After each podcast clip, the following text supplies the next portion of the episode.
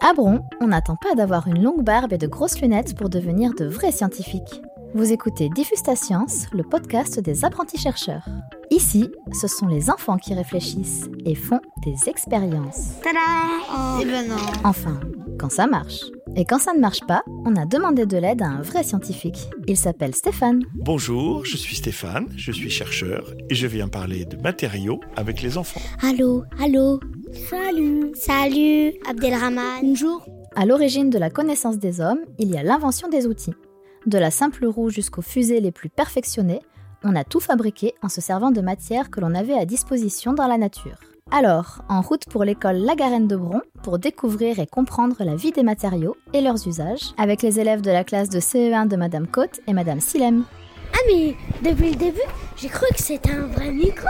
Et tout d'abord, comment classifier les différents matériaux qui nous entourent? Alors, parmi les matériaux dont on va se servir, il y a des matériaux qui sont naturels et d'autres qui sont synthétiques. Synthétique, ça veut dire qu'ils n'existent pas dans la nature, mais plutôt qu'on va prendre des matières naturelles et leur faire subir des transformations pour qu'elles prennent une toute autre forme. Mais on y reviendra plus tard. Commençons par parler des matériaux naturels, ceux que la Terre produit toute seule et qui se renouvellent en permanence. On a des matériaux qui sont renouvelables, par exemple, le bois c'est un matériau très intéressant, et le bois est certes renouvelable, mais ça prend du temps pour euh, qu'un arbre euh, pousse. Le papier est fait avec le bois des arbres. Si on en utilise trop, il n'y en aura plus assez. C'est ce qu'on appelle la déforestation. Quand on brûle, si on brûle du bois par exemple, il reste les cendres et puis euh, il y a la fumée, t'as raison. Les deux, ça fait une sorte de pollution. Ah, donc naturel ne veut pas dire totalement sans danger pour l'écologie. Le bois, c'est très pratique pour fabriquer des meubles et toutes sortes d'objets. Mais brûler le bois pour se chauffer, c'est une source de pollution et ça cause la déforestation. Donc il faut aussi gérer cette ressource dans le long terme et ne pas l'épuiser. Allez, un autre matériau qui est issu directement de la nature, le verre. Mais le verre ne se trouve pas comme ça, on le fabrique. C'est fait avec quoi au juste? Avec de la pierre? Hein? Avec la pierre? Alors, avec du sable. Ah, On fait chauffer, oui. Et aussi, Alors, il faut chauffer très très très très très fort. sans euh, Et là, au bout d'un moment, ça se transforme en verre. Mais Du coup, fabriquer du verre, c'est plutôt facile. Il suffit d'avoir du sable et un gros four un peu spécial. Mais c'est quoi le problème si on fabrique tout le temps du nouveau verre à partir du sable? Après, il y aura plus de sable. Ben voilà, on perd le sable. Ouais, tout à fait. Le verre est la matière qui met le plus longtemps à se décomposer dans la nature, environ 4000 ans. Oh waouh 4000 ans Donc le verre, c'est très bien pour stocker du liquide dans nos cuisines. Mais il vaut mieux ne pas le jeter dans la nature. Heureusement, on fait du recyclage. En Europe, on récupère le verre.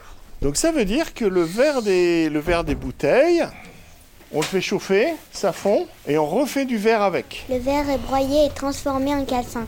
Le calcin, c'est des petits morceaux de verre qu'on le fout dans un four à très haute température. C'est un des seuls déchets qui est vraiment recyclable, parce qu'on peut effectivement le fabriquer quasiment à l'infini. Il suffit de récupérer le verre, de le chauffer, pour reproduire de nouveaux objets en verre.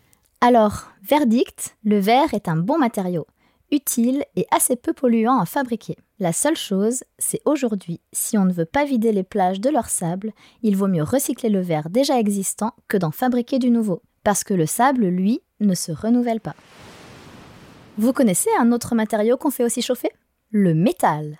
Et on s'en sert beaucoup du métal. Vous en avez sûrement près de vous, là, tout de suite. Oui, ah bah oui, ça c'est du métal, voilà. Il y a un tableau.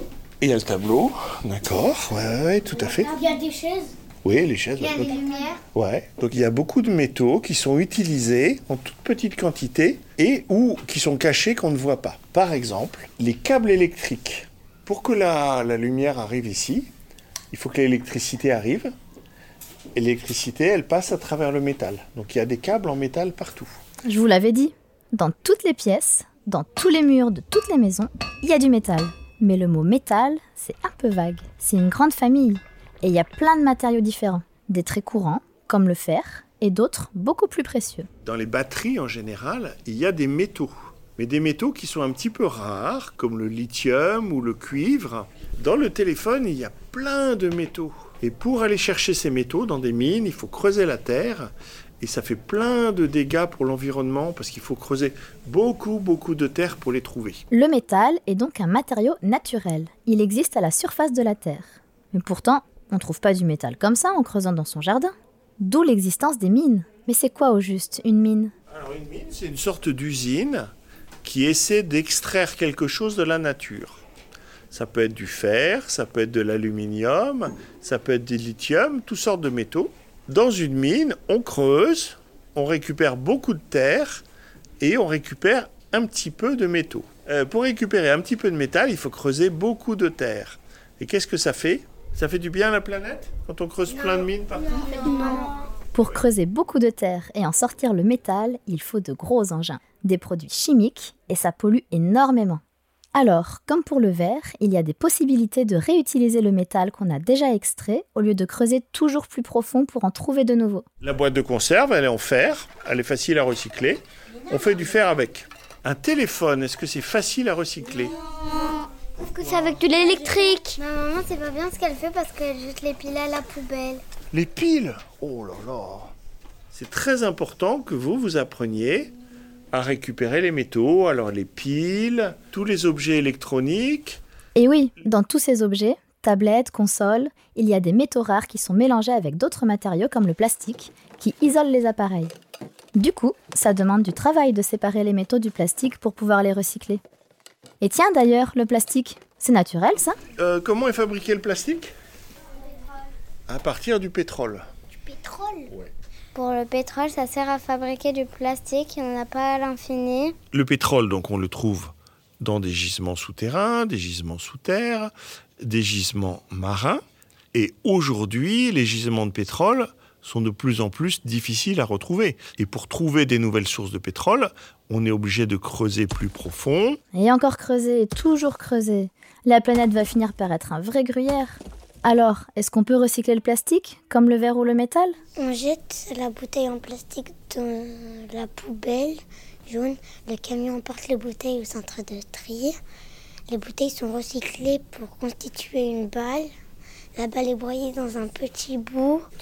On les étire et après ça fait un pull polaire. Le plastique peut faire des, euh, des serviettes, des peluches et des t-shirts. Contrairement au verre, le plastique ne se réutilise pas à l'infini. Heureusement, on a trouvé des moyens de récupérer le plastique de certains objets pour en faire de nouveaux. Mais on ne va pas faire des centaines de milliards de pulls polaires, ça ne servirait à rien. Donc, en matière de plastique, la seule solution, c'est de le remplacer. C'est pour ça que maintenant, les sacs en plastique sont interdits et qu'on préfère les sacs en papier ou en tissu. Et en attendant que tous ces objets soient remplacés, qu'est-ce qu'on peut faire de nos déchets? Euh, faut trier les déchets ménagers en plusieurs catégories de poubelles. C'est ce qu'on appelle le tri sélectif. Il y a quelque chose qui tourne pas rond avec les déchets. Les grandes personnes se sont dit Oh, c'est pas grave si on jette des déchets dans la mer. La mer, c'est très, très, très, très grand. Ça va partir quelque part. Et puis, à un moment, ça va. La nature va s'en débrouiller. Est-ce que vous pensez que ça marche comme ça? Donc, si on achète ou qu'on utilise un objet jetable en plastique, assurons-nous d'en avoir besoin et assurons-nous qu'il n'existe pas une version plus naturelle de cet objet, comme les brosses à dents en bois par exemple. Ça vous donne des idées? Si je vais à une fête et j'ai besoin de un gros paquet de chips, au lieu de prendre des petits paquets de chips, ça va faire plusieurs emballages et après ça va polluer la terre. Du coup, c'est mieux de prendre un gros paquet de chips comme ça. Après, ça va pas polluer la terre. Et voilà. Et en plus, ça fait plus de chips pour les copines et les copains. Donc ça veut dire que quand on apprend des nouvelles choses, comme ça, là, on peut corriger et essayer de trouver des solutions. En gros, ce que la science nous explique sur les matériaux, c'est qu'on peut corriger les erreurs du passé, en repensant la manière de fabriquer les objets et l'usage que l'on en fait. En privilégiant des matériaux naturels, renouvelables ou facilement recyclables, on évite d'épuiser la planète de ses ressources et on crée des objets plus durables. Une gourde en fer dans le sac à dos, un couteau suisse en pique-nique, une brosse à dents en bois, c'est bon pour la planète et en plus, vous aurez l'air de vrais aventuriers. Allez, à bientôt dans Diffuse science, le podcast des apprentis chercheurs de la ville de Bron.